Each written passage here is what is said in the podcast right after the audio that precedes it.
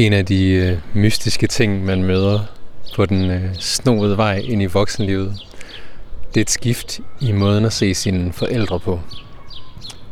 Det kan føles som et tæppefald af kosmiske dimensioner, når man opdager, at de bare er mennesker med al den fejlbarlighed og modsatrettighed, som det indebærer. Man kigger sig i spejlet en morgen og opdager, at man i dette nu er lige så gammel, som ens forældre var i de historier, man har hørt flere hundrede gange. Og man ser pludselig, hvor meget man både ligner dem og ikke ligner dem på en og samme tid. Jeg står i en gård ved det, der næsten kun kan være et kollegie her på Østerbro i København. Der er det fineste aftenlys herude, og jeg står her for at aflevere en optager til Cécile. Cécile er, som navnet antyder, fransk-dansk. Og grunden til, at jeg har opsøgt hende, det er fordi, at jeg for nylig så en dokumentarfilm, hun har lavet. Filmen hedder You Before Me, og handler om Céciles personlige tidsrejse til sin nylig afdøde mors unge år i Sydfrankrig. Den er meget rørende, og jeg blev enormt nysgerrig på hendes tanker om det her med at ligne sine forældre og bære mindet om dem med sig. Så nu vil jeg lige ringe hende op.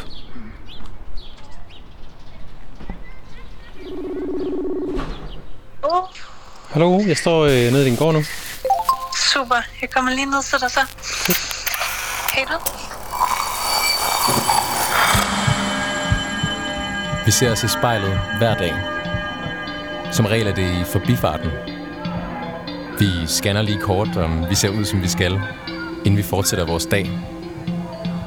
Vi ser det samme spejlbillede igen og igen, i små øjeblikke. Men hvad sker der, når vi tager os tid til at se os selv i spejlet? Hvad ser vi, når vi ser os selv i øjnene? Sådan rigtigt. Hver uge vil vi besøge fem unge og bede dem om at bruge en time selskab med deres eget spejlbillede. Jeg hedder Mads Bjørn Lundsgaard, og du lytter til Spejlet.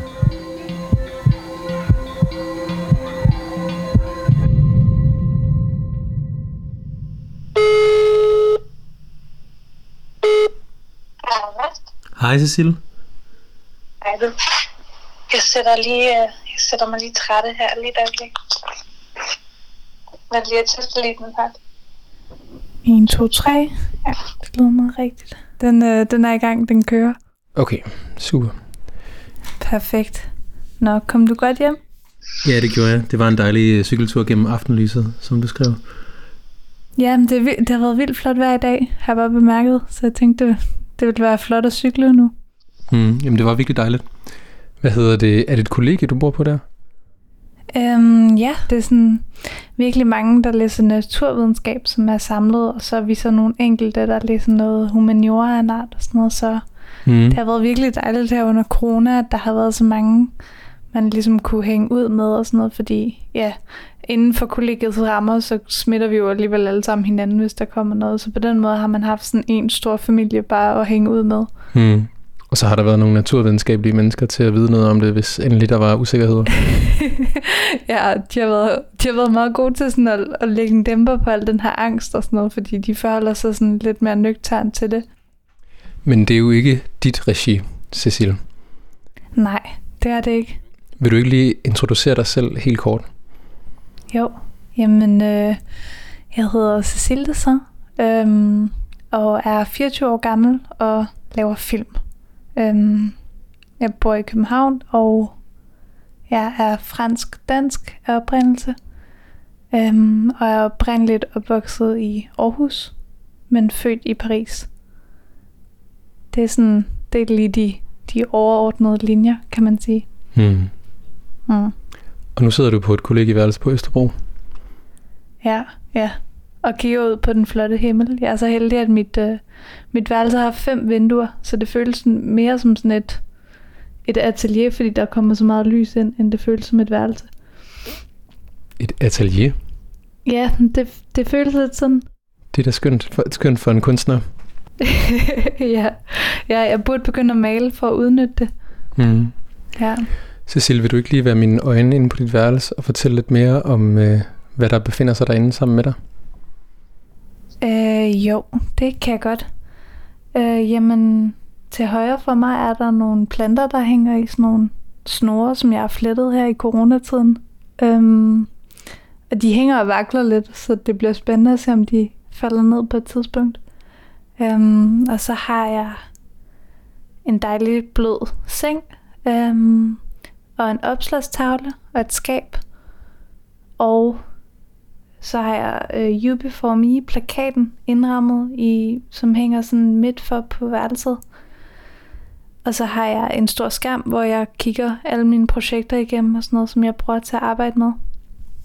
Så det er sådan mere eller mindre det, jeg har herinde. Så det vil sige, at du lever også af at lave film ved siden af dit studie?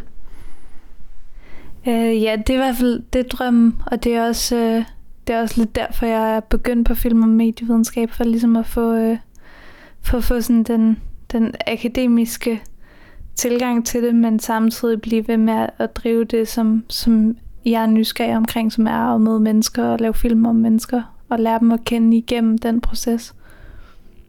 Det er også et lidt svært liv at balancere, fordi at det ligesom efterlader en i en tilstand, det ved jeg ikke, om du også kender, når man hele tiden har projekter, der er i gang. Altså det er som om, man er altid på vej et sted hen, og man er ikke måske så meget til stede i nuet, fordi man er hele tiden sådan forhippet på alt det, man ligesom skal have produceret.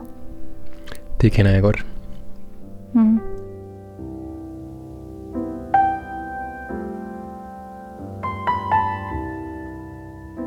Fantastisk, hvis man er lidt stresset, så kan man sætte det på. Det er altid blevet aften. Vi har lige spist, for der er ikke sidder og ser en western, som I nok kan høre i baggrunden. Ja, jeg har brugt eftermiddagen på at lave lektier som sædvanligt. Og jeg har fået forklaret en hel masse med regnskab og sådan noget fra Frederiks mor. La comptabilité, hedder det på fransk. Det er jo lidt dumt, fordi jeg, når jeg engang kommer tilbage til Danmark, hvis jeg... Cécile, har du også et øh, spejl inde hos dig på værelset der?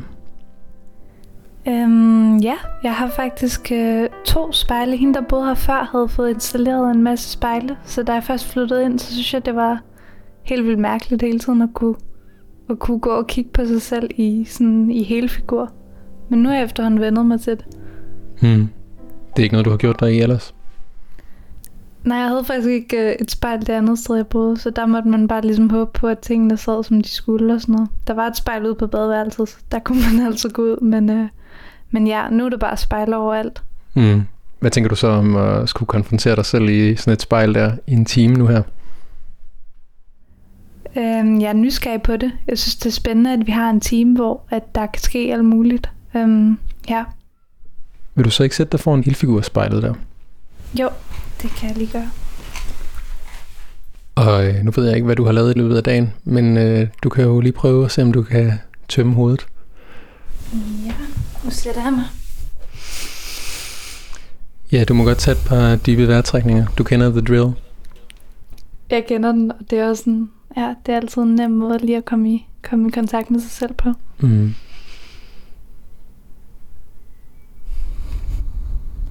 Og så må du godt lige kigge dig selv i øjnene, Cécile.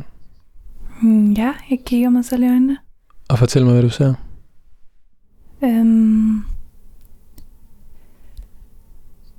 jeg ser en, en pige, som er lidt ældre, end hun måske troede, hun var. Jeg ser en, som har fået en masse sol på det seneste, og begyndt at få små fregner på næsen. Øhm... Og så ser jeg noget ulet hår, som godt kunne, øh, godt kunne trænge til at blive ret. Hvad er det første, man lægger mærke til ved dit spejlbillede? Det første? Hmm. Jamen det tror jeg næsten må være ens øjne. Eller sådan. Det er også altid det, jeg kigger efter hos andre mennesker. Så. Hvis det var en øh, fremmed, der skulle beskrive dine øjne, hvad tror du så vedkommende ville sige om dem? Ja, det er et godt spørgsmål. Jeg tror, at de vil sige, at de var meget blå. Det er i hvert fald det, jeg tit hører. Øhm, og de godt kan skifte lidt farve nogle dage, så de går... Nogle dage er de mere over i sådan den, den blå-grå farve. Og andre dage er de meget sådan lyse, turkisfarvede. Ja. Alt efter humøret. Alt efter humøret, ja. Og det er jo ligesom dem, som siger rigtig meget om, hvordan man lige går og har det den dag. Hvad siger dine øjne i dag? De siger, at jeg har, øhm, at jeg har været meget på i dag. Jeg har brugt meget af min sociale energi. Øhm, men de siger også, at, øh, at de er glade, fordi jeg har ikke været udsat for pollenallergi i dag, så der har ikke været noget, der har irriteret dem. Det er en af fordelene ved at bo i byen. ja, ja, det er rigtigt. Mm. Ja.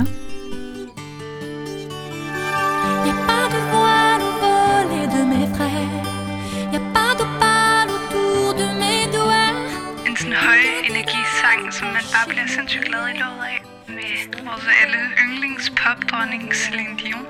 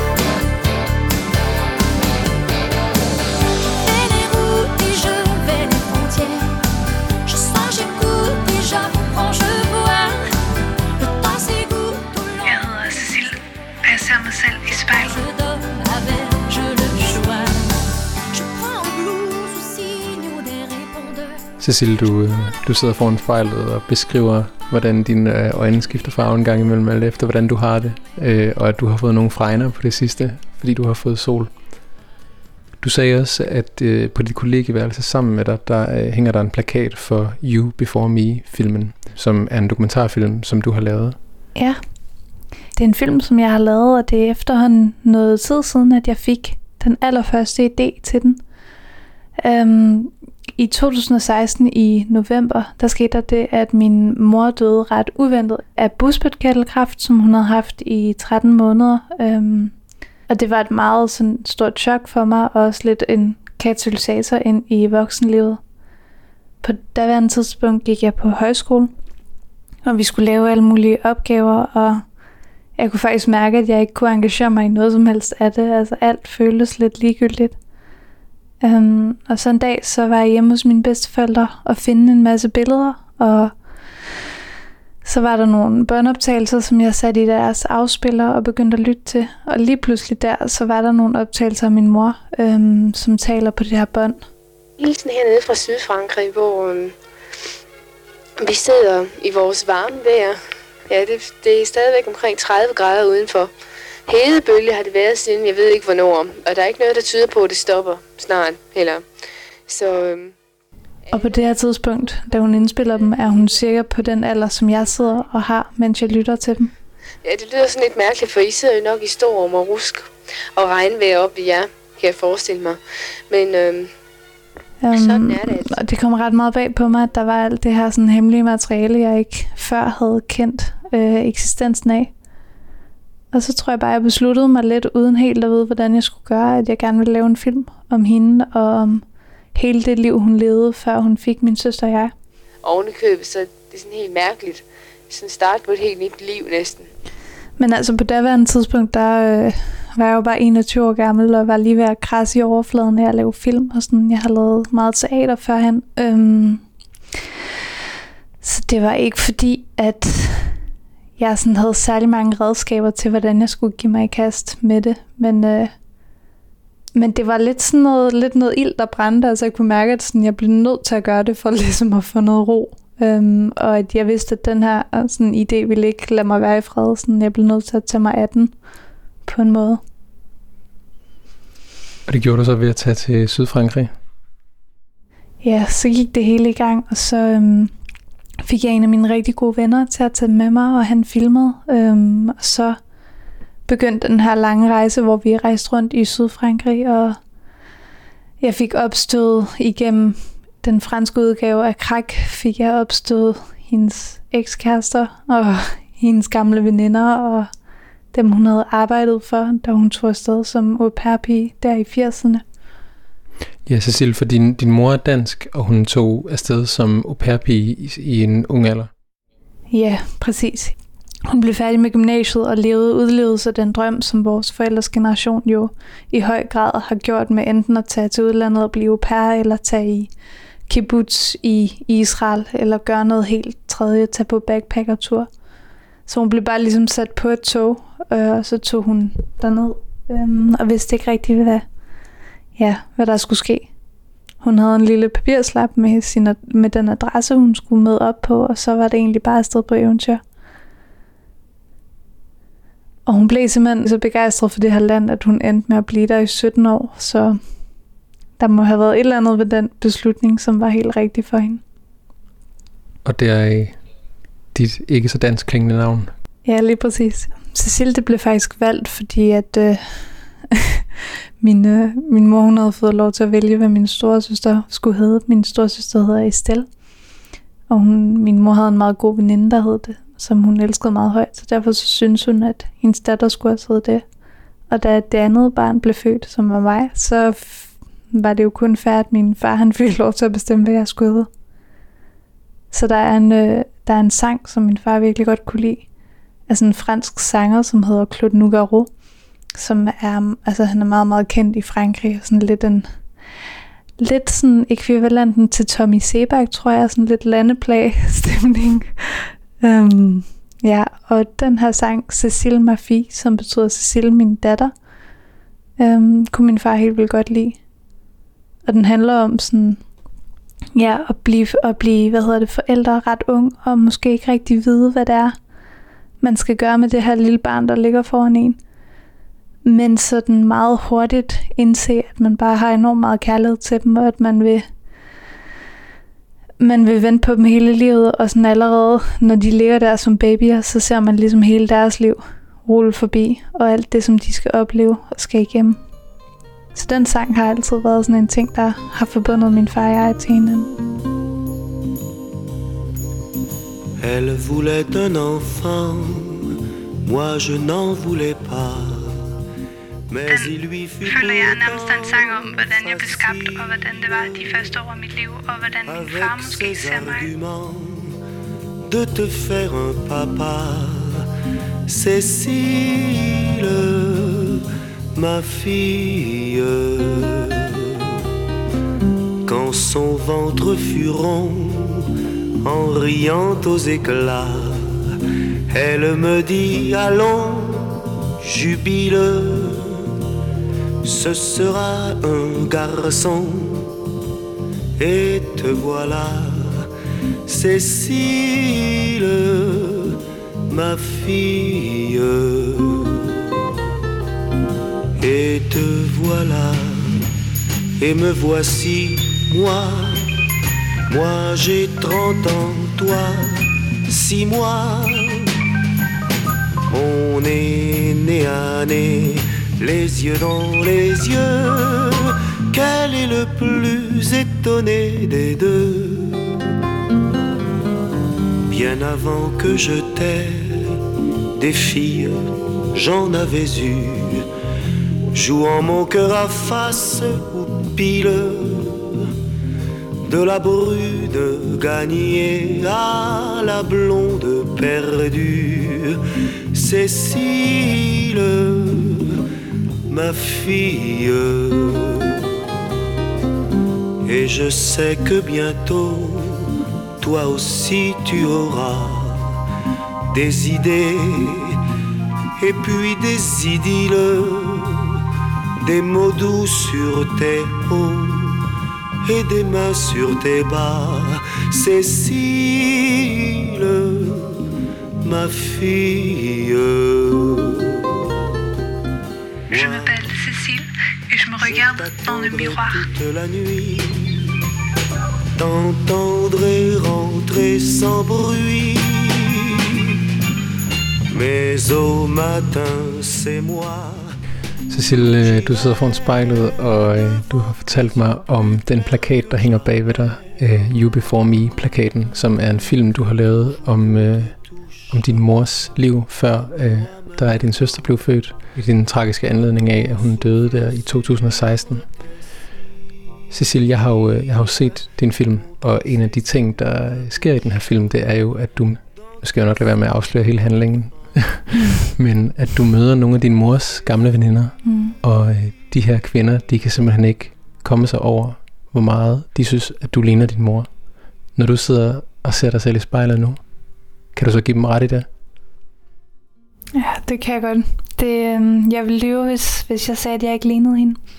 Det eneste, som er anderledes, det er faktisk farven på mit hår. Altså fordi ansigtsform, øjne, mimik, øh, måde at tale på, måde at være i verden på. Det er meget det samme. Det, det kan jeg godt give dem ret i. Hvad giver det der for en følelse, det der med at ligne hende så meget? Altså, jeg føler, at hun lever lidt videre i mig, selvom det måske lyder mærkeligt. Men, øhm, men samtidig har jeg også en lyst til at være mit, mit eget menneske og min egen person. Og jeg har ikke lyst til, at, at folk altså, ja, konstant skal ligesom få billedet af hende, når de kigger på mig. Fordi jeg er jo også noget andet end det. Så det har nok været det, jeg sådan har brugt et par år på, ligesom... og så skabe mig selv, og ikke bare være en reproduktion af min familie. Hvor ligner du ikke din mor, Cécile? Andet end hårfarven? øh, ja, jamen, ah, hvor ligner jeg hende ikke? Mm, jeg er blevet en lille smule mere varsom. Hun levede et meget sådan, flamboyant liv, og øh, tænkte ikke så meget over de ting, hun gjorde, før hun gjorde dem. Og jeg kan nok i lidt højere grad godt lide at have en plan. Øhm, en hun kunne. Øh, og jeg tror også, jeg stræber efter et lidt anderledes liv, end det hun stræbte efter. Så på den måde ligner jeg hende ikke.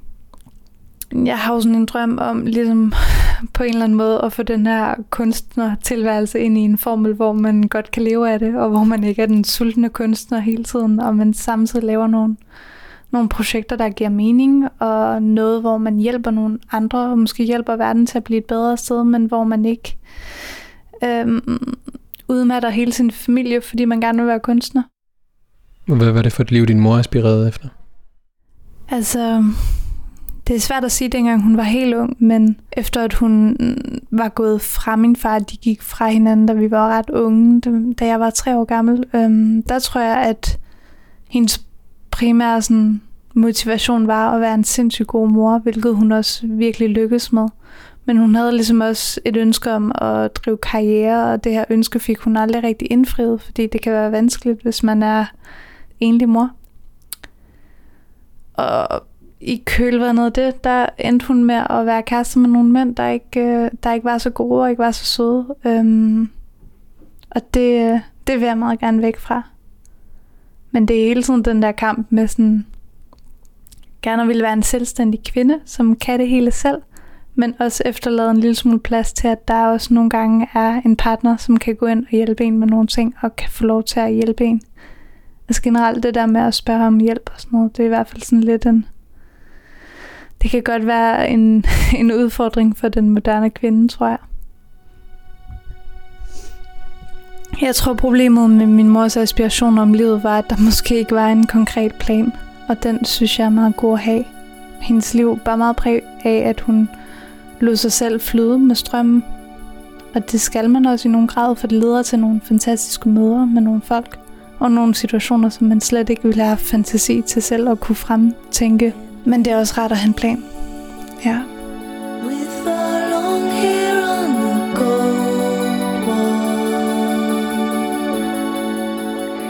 Som jeg blev introduceret til lige da jeg flyttede til København, så det er meget blevet sådan et København-nummer for mig, og alt det liv, jeg har herovre.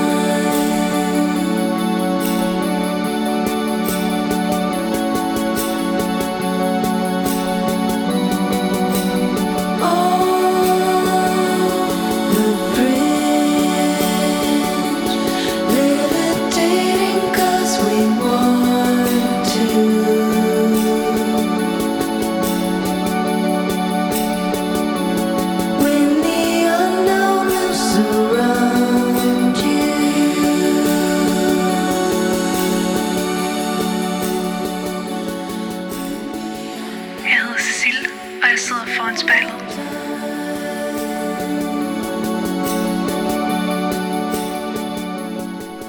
Cécile, noget af det første, du sagde, da du satte dig foran spejlet, det var, at du så en uh, ung kvinde, der så ældre ud, end du lige havde troet. Mm. Nu uh, har du fortalt mig lidt om, hvordan du ikke ligner din mor, på trods af, hvad du ellers tit får at vide, øh, kan jeg forstå. Mm-hmm. Øh, og en af de punkter er ligesom det her med, at du gerne vil have en plan for tingene, eller du føler dig lidt mere sådan, hvad kan man sige, hmm, fornuftig måske. Det er ikke, ikke et ord, du har sagt, men øh, det lyder lidt som om, at det er det, du mener. Jamen, det er også et godt ord. Jeg synes øh, faktisk, at fornuftigt er et rart ord. Mm. Nu er det jo kun fire år siden, at din mor døde, og jeg kan forestille mig, at den hændelse også må have sat sine spor. Ja, men jeg tror ikke helt, jeg er vis nok til endnu helt at vide, hvordan, øh, hvis du forstår. Altså, øh, den har sat sine spor, og jeg ser nok en lille smule anderledes på livet, og er meget sådan smerteligt bevidst om, at vi alle sammen en dag skal dø, men også meget bevidst om, at jeg gerne vil prøve at få noget, noget dejligt og noget godt ud af hver dag. Øhm Ja, og det ved jeg ikke om, altså det er jo svært at sige, hvad andre mennesker på min egen alder tænker, men det ved jeg bare ikke om, om alle fireogtyve-årige tænker på. Øhm, ja, og så prøver jeg sådan noget med at fortælle dem, jeg virkelig holder af, at jeg elsker dem meget, meget hyldigt, fordi der sidder en eller anden angst i mig, om jeg skal miste dem og så videre, så, så vil jeg hellere have fortalt dem det en gang for meget. Så de der ting anleder mig jo til at tro, at jeg er en lille smule ældre i sjælen, end hvad min, altså, hvad min fødselsattest ligesom siger. Hmm. Nu har jeg jo øh, set din meget fine dokumentarfilm, som i øvrigt kan anbefales. Det du beskriver i den film, det er, at dit drive efter at lave filmen er ansporet af en uforløsthed omkring hmm. at finde nogle svar i, hvordan din mor var som ung, og komme hende nærmere på en eller anden måde. Nu her, når vi sidder på den anden side af det, det er nogle år siden, du lavede filmen. Hvad synes du så, at det at få et kunstnerisk output på sorgen, hvad gjorde det for dig? Altså jeg kan sige helt entydigt, at det gjorde, at jeg bedre kunne, øh, kunne forvalte den og ligesom være i den. Øh, og samtidig så gav det også anledning til en masse gode snakke med, med folk omkring mig og sådan noget. Jeg fandt jo meget hurtigt ud af, at jeg ikke var den eneste, øh, der havde oplevet det her.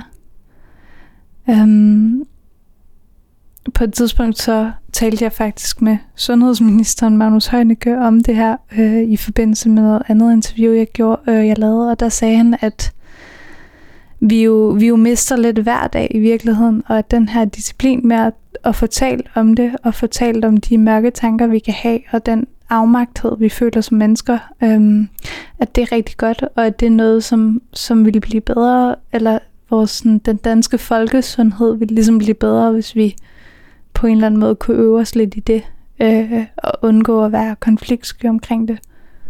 Hmm. Og ja, den her sætning med, at vi i princippet sådan mister noget hver dag, øh, eller i hvert fald hele tiden på i et eller andet henseende, værende, værende relationer, eller muligheder, eller ja, tid, fordi man bliver ældre. Det, øh, det synes jeg gjorde meget godt indtryk på mig. Vi mister noget hver dag.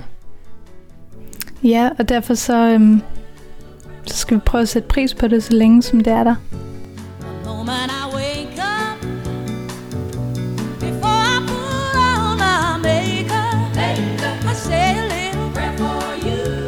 Den sang, der minder mig om, at man godt kan have nogen med, med sig i sit liv, selvom de ikke er fysisk til stede.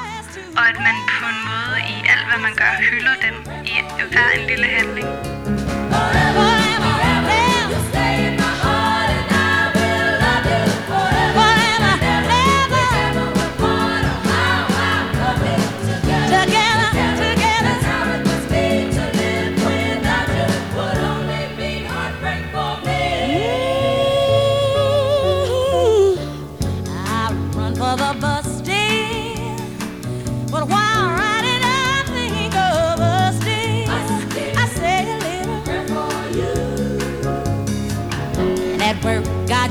Take time and all through my coffee break time. Break time. I said a little prayer for you. Forever, ever, ever, ever. Stay in my heart and I will love you forever.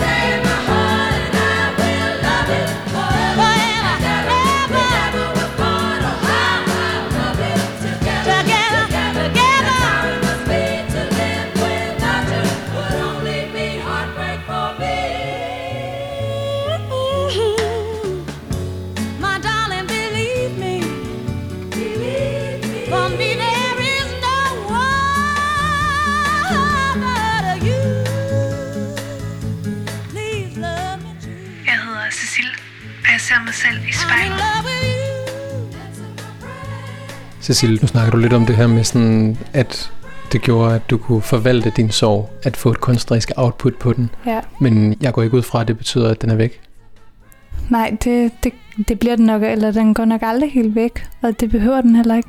Jeg har sådan, nu skal det også siges, at jeg har været i noget, øh, jeg har været i noget sådan noget gruppeterapi, sådan noget sorggruppe med nogle andre sådan unge mennesker, som også har mistet på forskellige måder.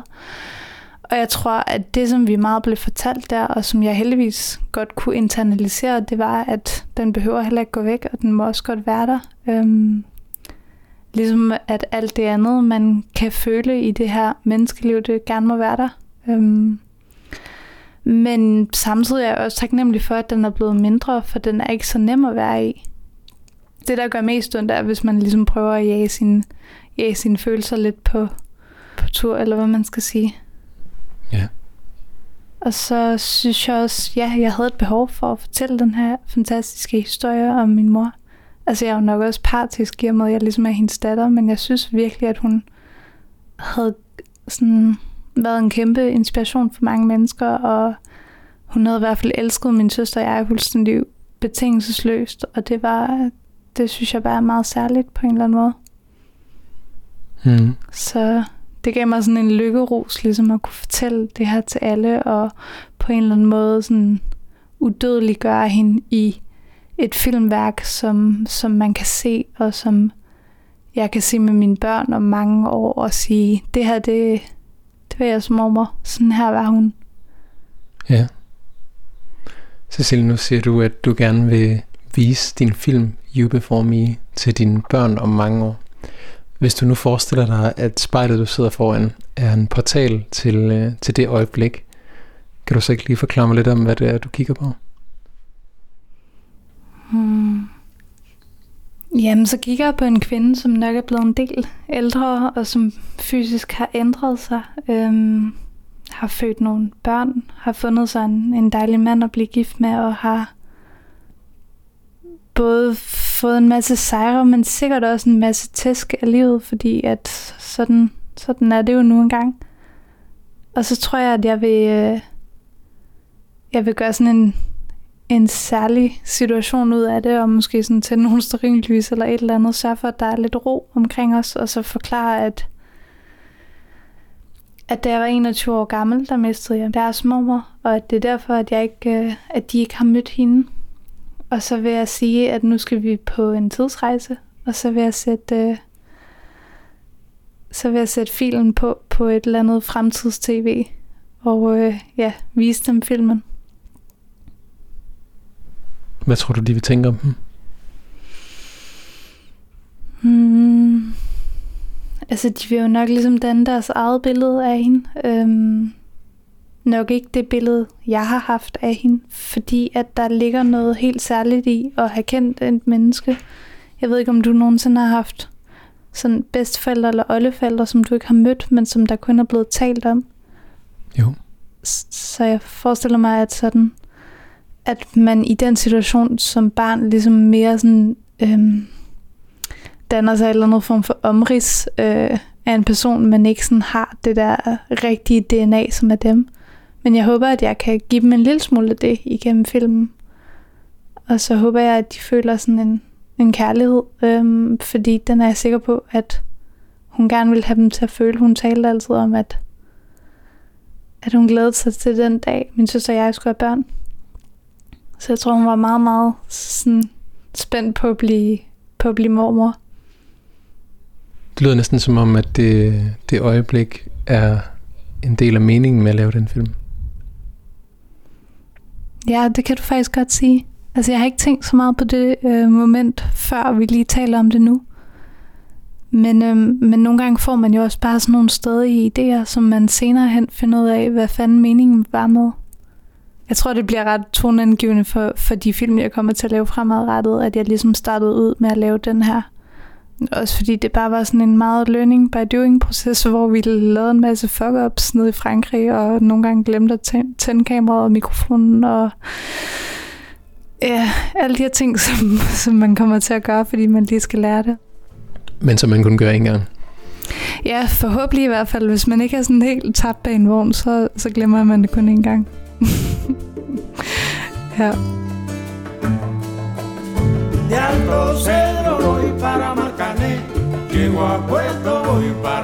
Et nummer, som har så meget styrke, og jeg har en drøm om at lave noget på Cuba en dag. Så hver gang jeg lige skal opfriske drømmen, så lytter jeg til det nummer.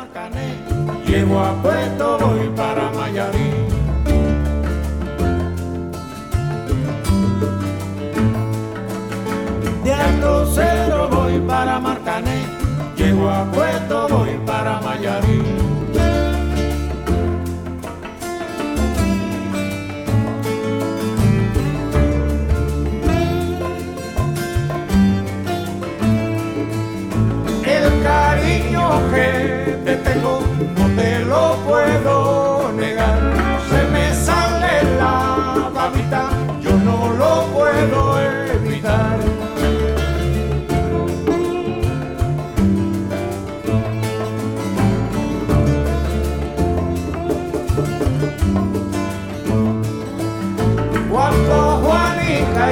Chan chan, en el mar servían arena, como sacudí el jibe, a chan chan.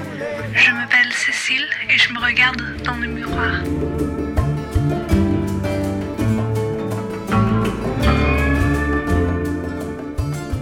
Cécile, øh, du snakkede lidt om det her med, hvad du måske mener, at øh, den moderne, selvstændige kvindes øh, udfordring er i forhold til det her med at spørge om hjælp.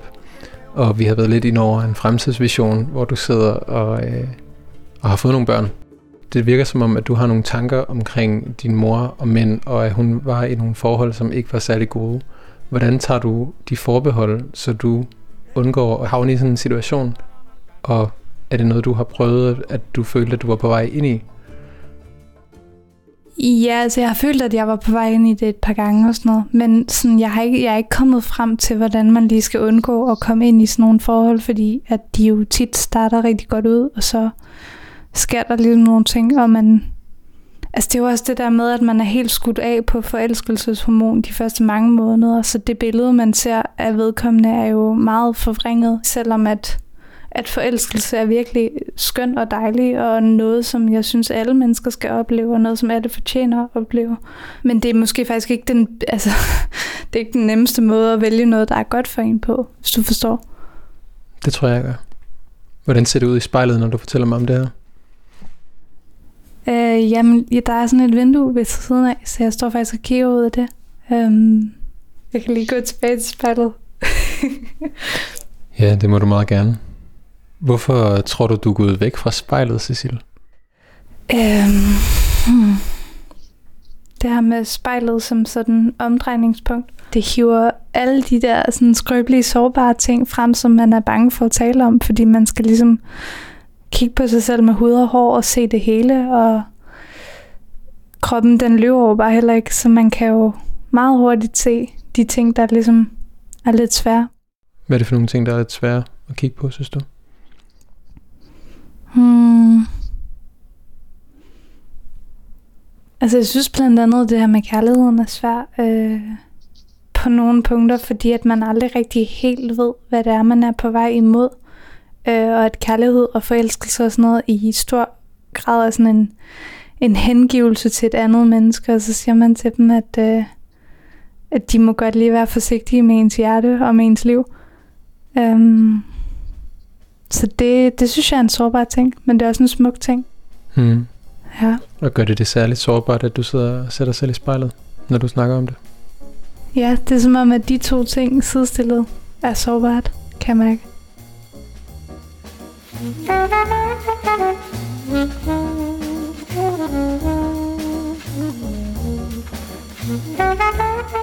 Når jeg lige er i det der sådan lidt jazzet humør, hvor jeg lige skal have noget, der, sådan, der svinger rigtig godt.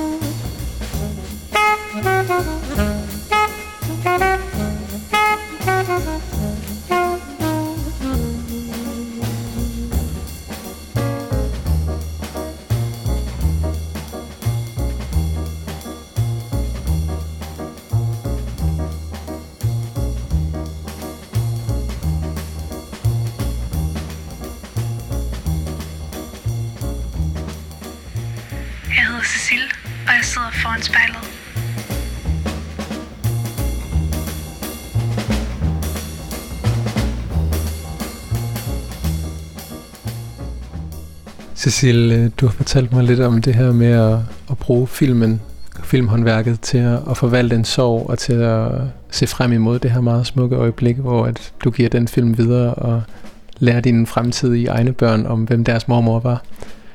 Jeg kunne godt tænke mig at vende tilbage til dit blik, som du har fortalt mig om, dine øjne, der skifter farve lidt en gang imellem i spejlet. Du er jo dokumentarist, og du har snakket om, at du nok også kommer til at lave film fremover.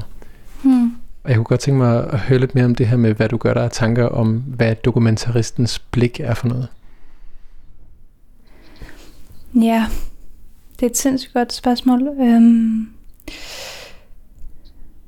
jeg tror, at dokumentaristens vigtigste opgave og vigtigste værktøj er nysgerrigheden. Og det er jo selvfølgelig en meget øhm, abstrakt størrelse. Men, men nysgerrigheden er ligesom det, som kickstarter det hele med at give dig noget energi øh, til at opsøge noget og blive klogere på noget. Og når man så er kommet dertil, hvor man måske har fået et lille indblik i det, som man skal til at undersøge, for det er jo en undersøgelse, så kan man på en eller anden måde vælge en vinkel. Og det er jo også noget, som man skal træne igennem hele livet, det der med, hvilken, hvilken vej ind i det her er mest interessant, og hvordan fortæller jeg den her historie bedst muligt. Både som en respekt for den, der er medvirkende, eller de, der er medvirkende, men også som en, som en form for et udsagn om, at man har gjort sit arbejde rigtigt, og man har givet det den tid, som det kræver, i sådan en verden, der går ekstremt stærkt, hvor der er en masse deadlines hele tiden, og skærme, vi kan blive distraheret af, som ikke er den skærm, vi burde sidde og arbejde på. Hmm. Um, så tror jeg, det er vigtigt, ja. Men det er også noget, der udvikler sig hele tiden, fordi man ser en masse ja, journalister og filmpersoner, som, som gør tingene på nye måder. Så det er også lidt spændt på at se med det her corona, hvordan har alle de her benspænd kunne, hvordan har folk kunne lave ting under det og sådan noget, ja. Hvad tror du, dit næste filmprojekt kommer til at blive? Jeg vil gerne lave noget med folk, der har et handicap, øhm, og det vil jeg gerne, fordi at jeg har tænkt over, at vi har været fysisk begrænset her under corona, og det der med at være indespærret er en sådan ret svær ting at arbejde med, og så kom jeg til at tænke på, at dem, der er indespærret hele tiden i deres egen krop, øhm, ja, det, det er et interessant og specielt liv at leve, og det er en nysgerrig på. Så hvis man skal sige noget overordnet om dit, øh, om din, øh, hvad hedder sådan noget, det hedder ikke diskografi, filmografi, cinemag- cinemagrafi, hvad hedder sådan noget? Cinematografi, ja, et eller andet, den dur. Så øh, er det noget med en nysgerrighed, der øh, har udgangspunkt i dig selv? Du har lavet din første film om din egen mor og dine egne følelser, og nu er det øh, oplevelsen af isolation på egen krop, der ansporer en nysgerrighed til at undersøge noget igen.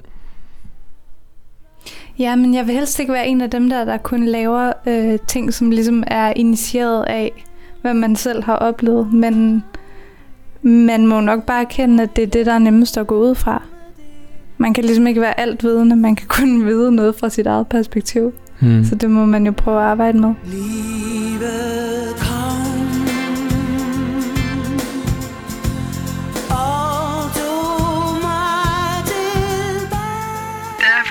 Kikset-sang er som yndlingssang, men altså verden i farver med Lis Sørensen.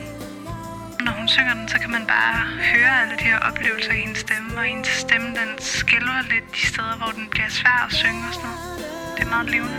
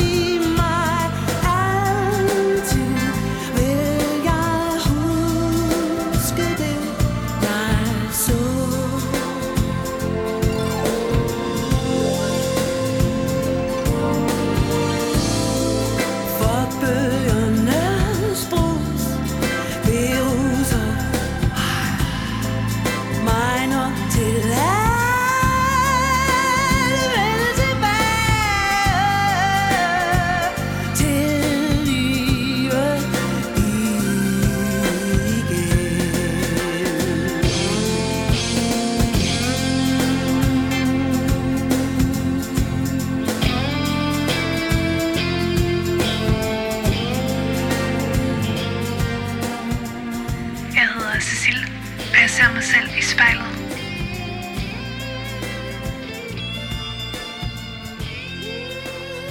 Cécile, når du tænker på det øjeblik, hvor du sidder med, med dine fremtidige børn og, og viser dem filmen, som du har lavet om deres mormor, og man kigger ud af vinduet, sidder I så i Danmark eller i Frankrig? Du kan vel lige så godt gøre begge dele. Hmm. Åh, oh, det ved jeg ikke. Altså, det kan også være, at de sidder et helt tredje sted, fordi at jeg har forelsket mig i deres far, som er et eller andet, helt andet, end, end hvad jeg troede. Igen det der med, at man nok ikke altid kan holde sig til planen. Jeg synes, øhm, jeg synes Danmark er et fantastisk land, og jeg synes, Frankrig har nogle helt andre kvaliteter end Danmark. Øhm, men jeg tror, at at jeg vil blive ved med at lave, lave film og, og drive det vidt her i Danmark, hvis jeg kan. Ja. Selvom der, der er også noget særligt over franske film. ja, ja, ja, men det er meget sådan en, øh, det er sådan en alt eller intet ting med franske film, ikke? Og sådan kærlighed og had og sådan noget. Polerne er meget, meget tydeligt tegnet op. Og jeg tror måske, dokumentaren prøver at undersøge begge sider, eller sådan noget Agnes Varda, hvis du har set nogle af hendes film. Det har jeg desværre ikke. Jeg har ikke lige vidst, hvor jeg skulle starte med de franske film. Det er også det er noget af en, sådan noget af et bjerg at gå i gang med, og de har altså nogle underlige navne, og man ved ikke helt, og deres film er fire timer lange og sådan noget. Men ja, Agnes Varda, hun er kvindelig dokumentarist fra Frankrig, startede i tresserne, halvfjerdserne. Hun er sådan en lille kvinde på en meter halvtreds, som gik ud og begyndte at lave film. Hun havde ligesom ikke rigtig nogen af forudsætningerne for at lave film. Altså hun var ikke høj nok til at blive kamerakvinde i princippet, fordi hun ikke rigtig kunne, kunne filme i den der standardhøjde, som man filmer, når man laver interviews. Øh, og hun havde, ikke, øh, hun havde ikke nogen uddannelse, men så gik hun bare i gang. Cécile, når du kigger dig selv i spejlet, ser du så Agnes Varda? Altså, fysisk gør jeg nok ikke, fordi jeg ligesom er enoghalvfjerds, og hun var... Hun har nok gået mig til brystet eller et eller andet, den du havde rødt hår med sådan en lille hvid plet. Hun havde farvet. Men jeg kan godt lide hendes virkelyst, og jeg lader mig inspirere lidt af hendes virkelyst. Og det der med, at, at selvom man på papiret ikke kan finde ud af at lave det, man, man har tænkt sig at gå i gang med, så gør man det bare alligevel, fordi... Fordi hey, man lever kun én gang, og hvorfor ikke bare gøre det? Altså... Der er ikke nogen, der skal bestemme, om det er en god eller en dårlig idé. En melodi, der er ikke noget tekst på. Det er da også en kæmpe gevinst i nogle gange, at man ikke behøver at forholde sig til en tekst, men bare kan svømme væk i nogle instrumenter.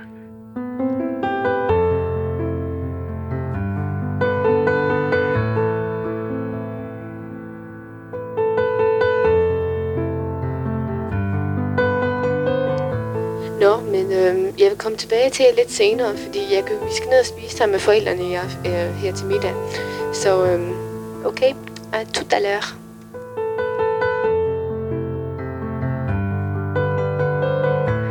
Je m'appelle Cécile, et je me regarde dans le miroir.